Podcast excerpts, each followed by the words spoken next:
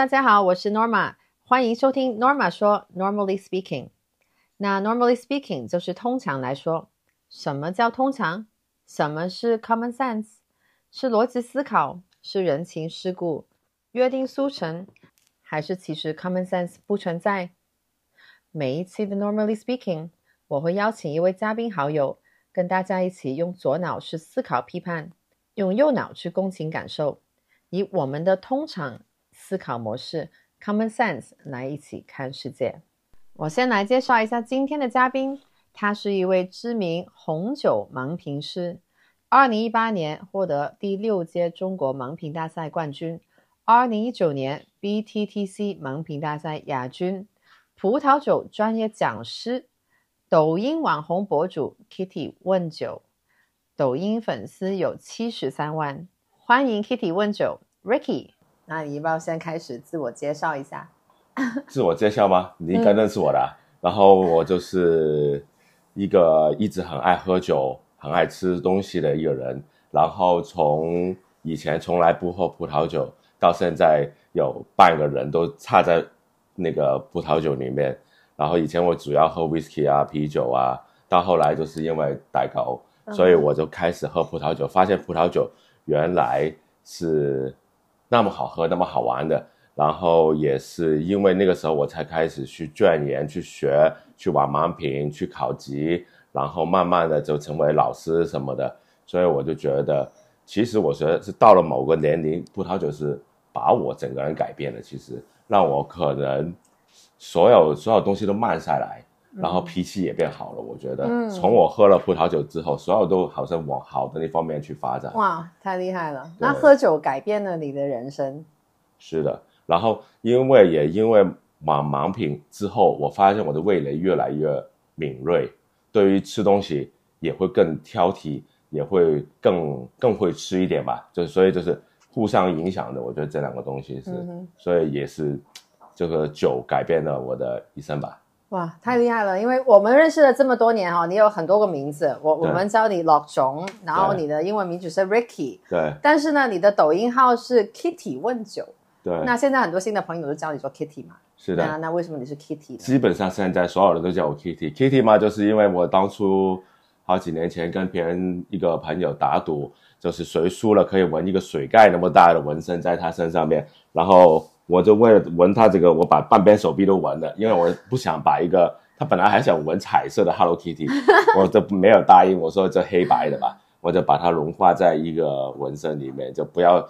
那个时候其实我对于 Hello Kitty 还是蛮抗拒的，但后来慢慢就觉得，咦，其实 Hello Kitty 还还蛮蛮特别，蛮可爱。然后，然后我觉得也是因为这个名字让更多人认识我，因为。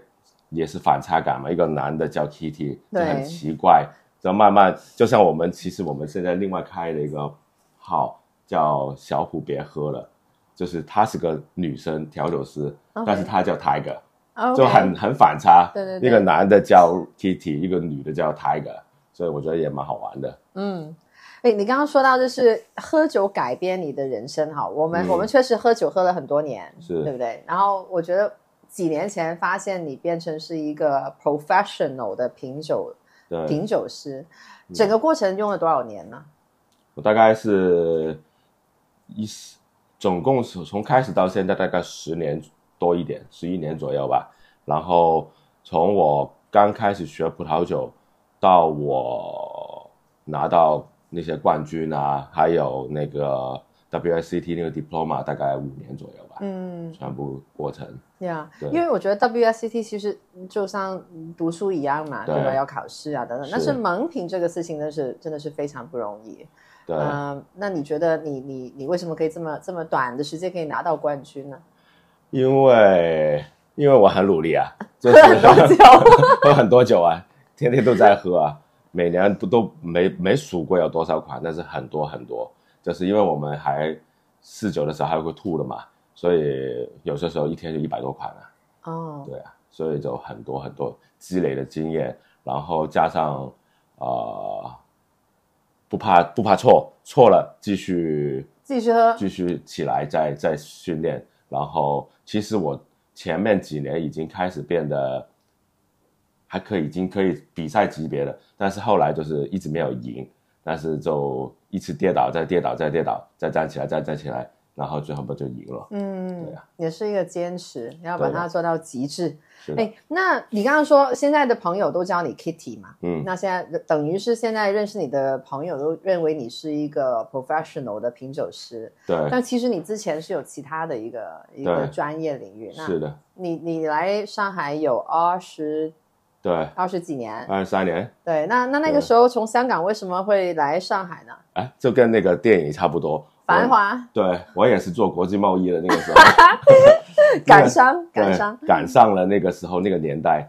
所以就是那个时候做出口，很多人做出口嘛，我那个时候也是做出口的，所以就是赶上那个年代，也去黄河路吃过饭，然后但是那个时候不是去那个，是去另外一家叫来天华，应该很有名的了，上海人都知道。然后对啊，进贤路也去过啊，嗯哼，哦所以以前就是做贸易，然后做了十几年，对。然后我记得有一次我们聊天哈，然后我说、哇，其实有很多人会问我嘛，我我以前是做金融，然后去创业，是。其实是一样的，跟你以因为你那个时候也是有自己的公司，是。然后就放弃所有公司，然后从零对。开始去做博主，对，那怎么去有这么大的一个决心呢？就因为疫情啊，疫情之后开始在家里没事干了、然后我就开始拍拍视频啊，放在一开始也是拍拍做菜的视频什么的，然后发现网上太多人做菜太厉害了，所以我后来还是选择一个相对比较窄的赛道，就是酒，然后酒加吃的这个可能就是我后来觉得可能是我强项，因为就是酒加上吃，我天天都在做这种事情嘛，所以就变成以一个啊、这个出发点，但是其实我的最终目的也是想帮葡萄酒一把的，就是我想把葡萄酒的神秘面纱给撕下来，就是觉得大家不会觉得葡萄酒太高大上，你可能在路边也可以喝，你在吃一个路边摊炒面炒饭也可以喝，不一定是拿高脚杯，你用一次性塑料杯也可以喝，因为我觉得呃。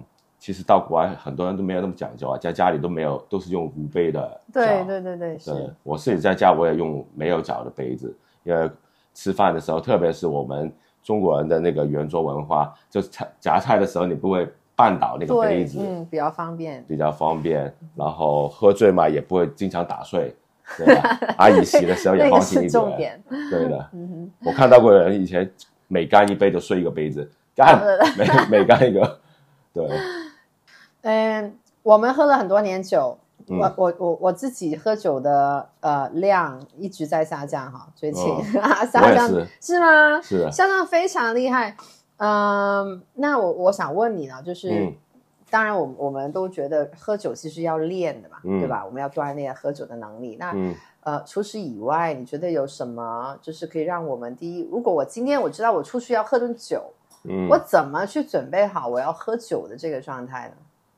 准备喝酒的状态吗？我觉得睡够，睡眠很重要，然后出汗很重要。出汗，对，就是运动，我觉得可以把之前那天的啊、酒精给排出来。嗯如果不能做运动，可能去泡个那个热水澡，或或者是那个桑拿也可以啊。我觉对得呀。对但是你真的是专酒专呃专业喝酒师啊，因为你你说的场景是我们连续每天喝的时对 是的，所以我也会对。是我我基本基本上除了做运动跟睡眠都没有什么其他的，OK，可能第二天有些时候会吃个面，嗯嗯嗯。就会感觉舒服很多。，OK，然后但那个那个那吃面可能就变成是一个喝完酒醒酒的一个时，一对啊，我那个时候不是经常发朋友圈嘛，最后一面嘛，嗯哼，对啊，最后一面，最后一面，OK，嗯，然后这个我觉得这个也是同事跟我分享，然后就是。嗯。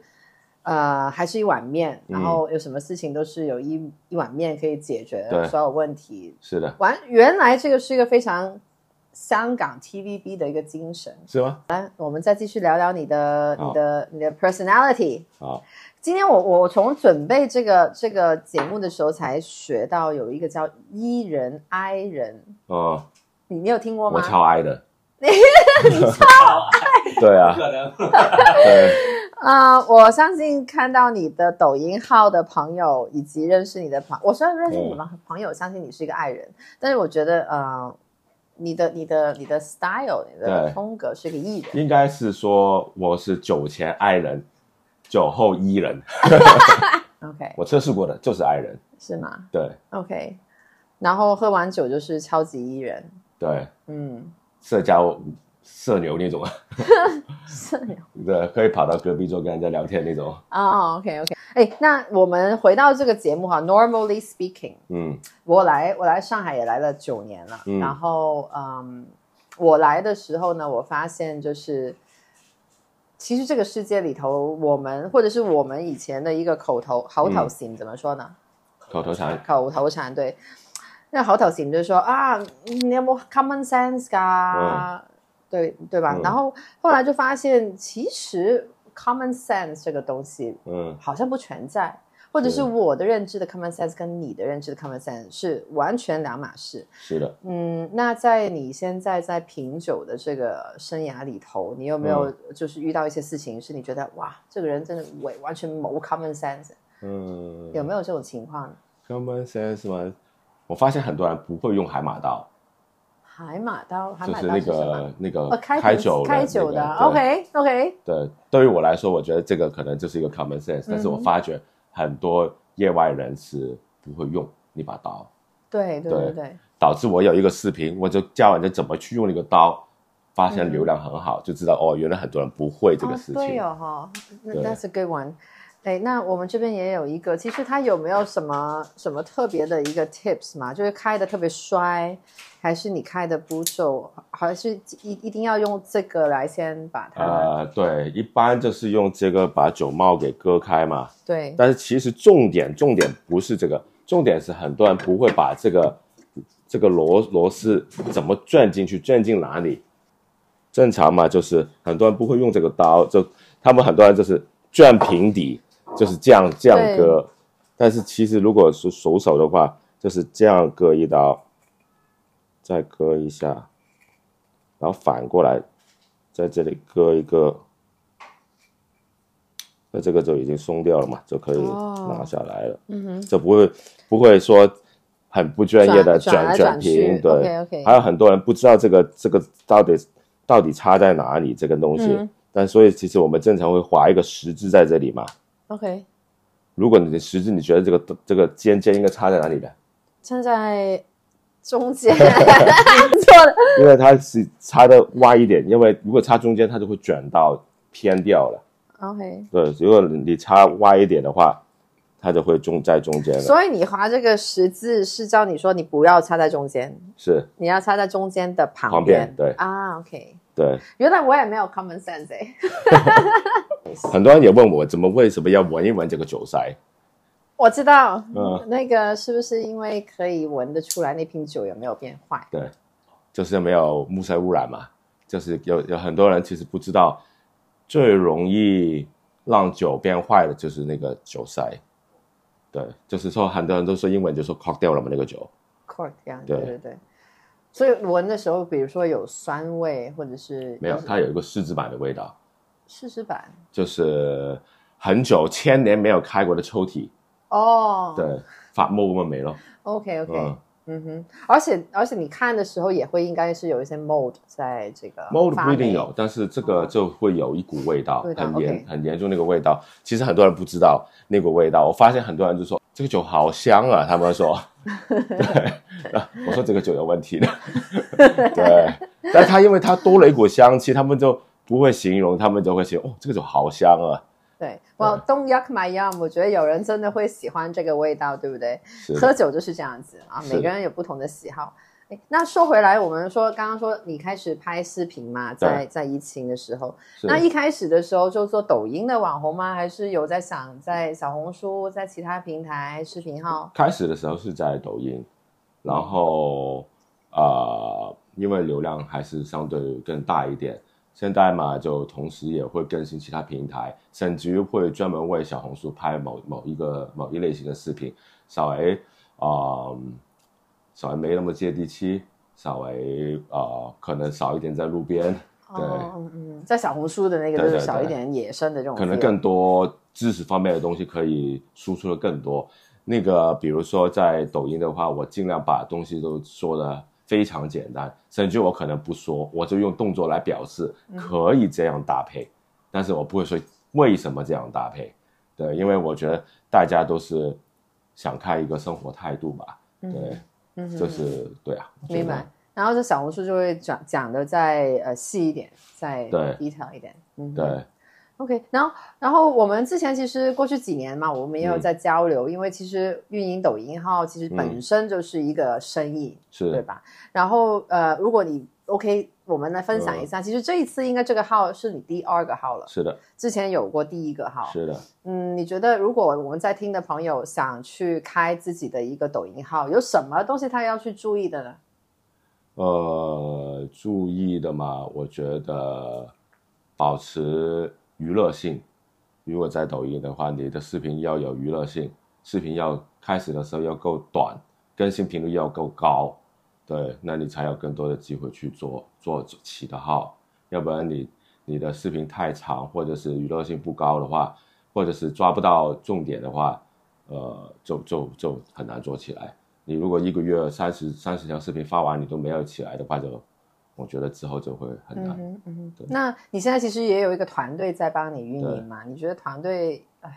的重要性，我觉得团队很重要，但是核心的 IP 也很重要，因为我们现在在打造一个 IP 号嘛，IP 的本身的，因为我试过帮人家其他人弄过一些号，有些就起得来，有些就起不来。我觉得就是 IP 本身很重要，它那里面有东西的话，就是更容易打造出来，就是把它打磨一下就可以。但是它如果身体里面是空的，嗯，没有太多东西可以输出的话。或者是没有太多想法的话，没有太多点子，自己的点子的话，那就很难很难做出来。嗯嗯嗯。对。然后我觉得我们也如果关注抖音或者是关注网红经济的朋友啊，相信就是在在内地也有很多的文章，对吧？在写啊，一个一场直播可以卖多少多少货。对，但是我跟你也懂嘛，就是我们在这个行业里头，其实写出来的很多时候都是这种，you know one off case，是的，对吧？不是最好的说出来而已。对，而且其实背后你说是最好呢，其实它是一个数字，是的，背后有很多很多的原因，对吧？打造出来那个 case，那实际我们在深度去看，做一个网红，我们去运营这个业务，我们怎么把它是现在现在怎么是变成这个生意呢？你觉得赚钱的来源？你对于自己 Kitty 的这个号的未来的规划是怎么样的？我觉得就是两个，这两两条路，一个就是卖产品，一个就是卖广告，对，最直最直接的一个收入来源嘛。所以啊，我觉得就是其实抖音上面它都有一个平台可以直接接广告的嘛，嗯，对吧？对对对，是是上面的其实。你的广告费用大概就是你的粉丝数去掉去掉一个零，对吧？差不多就是你的广告费用，或者是有些便宜的嘛，就对再对半。比如说你有一百万粉丝，你去掉一个零就是十万，就是五到十万一个广告费是正常的咯。对，如果你要三百万嘛，就再再跳上去了。嗯哼。所以我有些时候也很很搞不明白，有些比如八百万的粉丝的博主，他可能出来。摇两下，他就可以那个广告费收的很夸张，很夸张，几十万都是。呃，那主要要看是谁嘛，对，对不对？很羡慕，嗯，你也快了，你也快了，对。然后很很有趣啊，就是你在应该是在你抖音号里头也写了这句话，就是人生除了筷子、杯子与筷子，人生除了杯子与筷子，没什么放不下的。是的。啊，那你觉得那个是你自己的一个人生的一个 slogan 吗？是吗？还有一句“人生大事，吃喝两字”。对。所以你觉得那个就是吃跟喝酒是最重要的？对，很重要。我觉得吃不到好吃的东西，喝不到好喝的酒，就就很很白来了，等于嗯，对，没意义了。所以我现在去到每一个地方，我都很喜欢找当地的美食。我刚刚从越南，昨天从越南回来。其实我没有去很多大的店啊什么的。我觉得永远就是可能你酒店门口一个路边摊就是最好吃的，就是那个推车的那种，我就觉得哎，真的很好吃，比我去那种很有名啊什么那种店可能更好吃。嗯哼，哎，越南，嗯、我也很喜欢去越南，也有大概两三年没去了。嗯越越南是喝什么酒的？当地的人？越南啤酒多，哦，他们很多都喝加一个大冰块在里面，然后出去谈生意嘛就喝 whisky 多，我觉得。哦 OK，他们 local 也有 gin 跟那个嗯哼。但是我没有没有去试。，OK，对。所以 local 自己做的就是 gin and 对 vodka。对，葡萄酒也有了，哦，越南有了，哦，越南葡萄酒真的没听过。对，但是质量就一般般，有待有待进步。OK，对，那呃，我们今天其实也准备了一个比较嗯。室内的野生的一个、一个搭配，呃，介绍就就不多说了，就是卖广告对吗？我们嗯新的产品，然后 重点是什么呢？重点是我觉得这个杯面有三个，有有海鲜味对吧？五妈米比较重的海鲜味，嗯，然后那个也是五妈米蛮多的香菇味，对，然后呢就有一个重口味的是，辣的口味。对，那我想听听，就是你到时候会介绍我们怎么三个不同的口味，怎么搭配红酒？哦，我就选这个吧，海鲜鲜海鲜。好好，我觉得海鲜嘛，其实我觉得可以配一个，现在很流行有个酒叫 Albarino，就是西班牙下海湾的那个产区，因为它的酒本身带有咸味，所以它有不是那么贵，一百多两百多就可以喝到很好的了。然后配一个杯面，我觉得也很舒服。当然，就是因为这个有海鲜，因为那边那个产区也是吃很多海鲜的，所以酒其实很多人没在意酒里面是有咸味，其实很多好喝的红的白的都是咸的。所以这个咸的，我就觉得跟这个海鲜味会很搭配。嗯如果，Albarino，Albarino，OK，Albarino，对好的，如果那个 spicy 的麻辣的，我觉得很多人都会觉得辣的不一定会配酒，其实辣的也可以配酒。那因为辣，如果你喝普通的酒，它会把辣给放大，那也看你喜欢辣还是不喜欢辣。如果放大你喜欢辣，那更好啊。但是如果我当做我想把这个辣给降低的话，我可能会用一个甜酒，稍微 off dry，或者是喜欢更甜的，甚至于用一个苏打呀、甜酒啊去配这个杯面也可以。因为就像我们去吃重庆火锅嘛，甜酒是很搭的。对，重庆火锅，我就说了，重重庆火锅我很喜欢就喝 whisky，对，whisky 因为它会变得超级甜。是的，烟熏味的 whisky 对吧？对对对，是是是是。如果葡萄酒就搭甜的，我觉得可以。那你看，这个我觉得我们这个产品的嗯，真的，我觉得它跟其他的杯面的不一样的点嗯是什么呢？你会不会觉得它里头的原材料很大？是的，就你会看到蔬菜，然后看到虾，嗯，呀，这个就是我们 很用心去打造的一个新品的一个最大的区别。哦而且因为它是 clean label，你所有汤都可以喝，哦，呀可以，非常清淡，非常清淡。就是 淡雅，没有很咸。趁着我们在吃杯面的时候呢，其实我们准备了红酒，今天我们就一起来盲品一下。可以，你知道我我之前上过那个 WT、WSET WSET，、嗯。我上过第一个 level，嗯，它是三个 level 对吧？四个。四个、嗯。OK。呃，有大概十二三年前我嗯。那 take level one，、来然后呢，上课的时候都会有品酒嘛，然后他们会去问你、o k you know 你要分享你闻到什么味道，到底是 leather 巧、巧克力对。还是什么？我说酒味，酒的味道，真的，我真的不会形容。对，你看，我就觉得这个颜色会比较漂亮。这个酒喝闻上去就很多那种我们叫做 VA，叫做挥发酸的感觉，然后喝上去红果又酸，单宁又很扎实。这个对我来说，要么就是一个山椒维塞 Central Versi，要么就是 Nebbiolo 应该就对了，应该 region 就对了。然后年份呢？年份呢？一二太更老太太老了哈，没有这么老，应该一七一七年17年呀嗯，Barolo。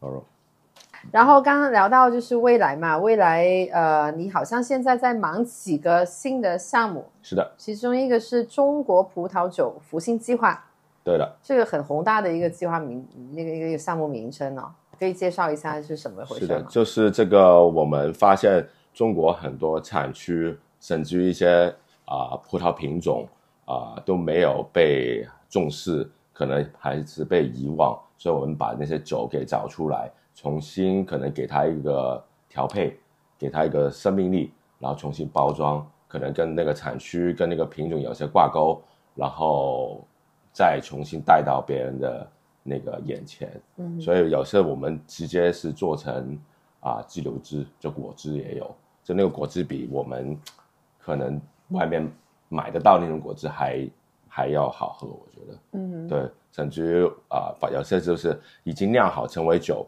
但是一直酿酒师可能以为酿坏，其实并没有酿坏，那可能就是没有人去跟他说啊、现在很流行这种酒，比如说现在很流行一种橘酒，对吧哦，OK，就是 orange wine 他可能当初以为酿酿错了，就放在那边，结果喝上去其实哦蛮好的，可能给它添加一点新鲜的葡萄进去，那个 freshness 就出来了嘛，就可以更好玩一点。然后我觉得啊、中国未来的产区慢慢会被定义的。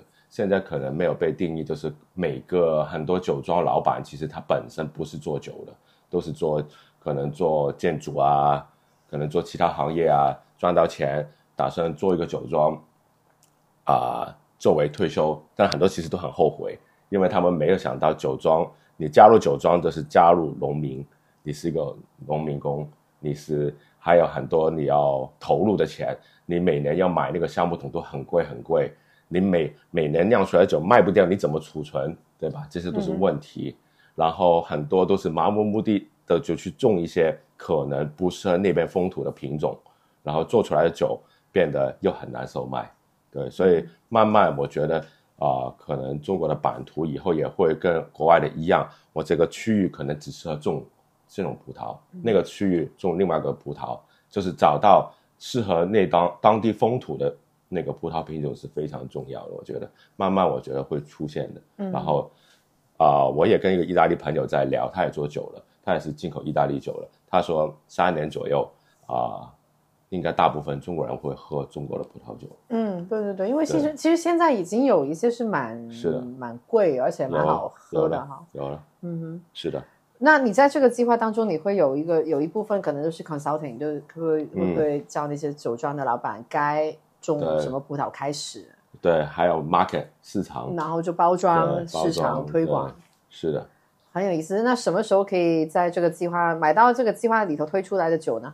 嗯，现在有一些已经在在在生产了，对啊，所以未来他们有个酒庄，我应该也会加入的。他们在贵州收了个酒庄，然后会在那边作为生产基地，会把很多还会除了葡萄之外，还会解决一个中国有些过剩的水果问题，就把水果发，因为水果你不吃它就会坏，嗯，但是你发酵成为酒，它可以放。对，对，可能成你你水果们就这个礼拜不吃，下礼拜就坏掉了。嗯你嗯，发酵成酒，最起码可以放两三年，对对对吧？然后成本也可控，我而且又好喝。其实有很多很多好喝的呃水果酒是很好喝的。是的，日本的 yuzu 也可以做很多的酒。对的对对对。对的很多车厘子、桃子什么都可以对对对做，那天其实我喝过是中国做的，是一个百香果酒，也哦。非常非常好。对啊，嗯是的，现在很多这种产品会出现。，OK，cool，非常谢谢 Kitty 的时间哦，今天来跟我们不客气，谢谢你的好酒。我非常期待你的那个复兴计划里头推出的酒。好，谢谢，嗯，谢谢。谢谢。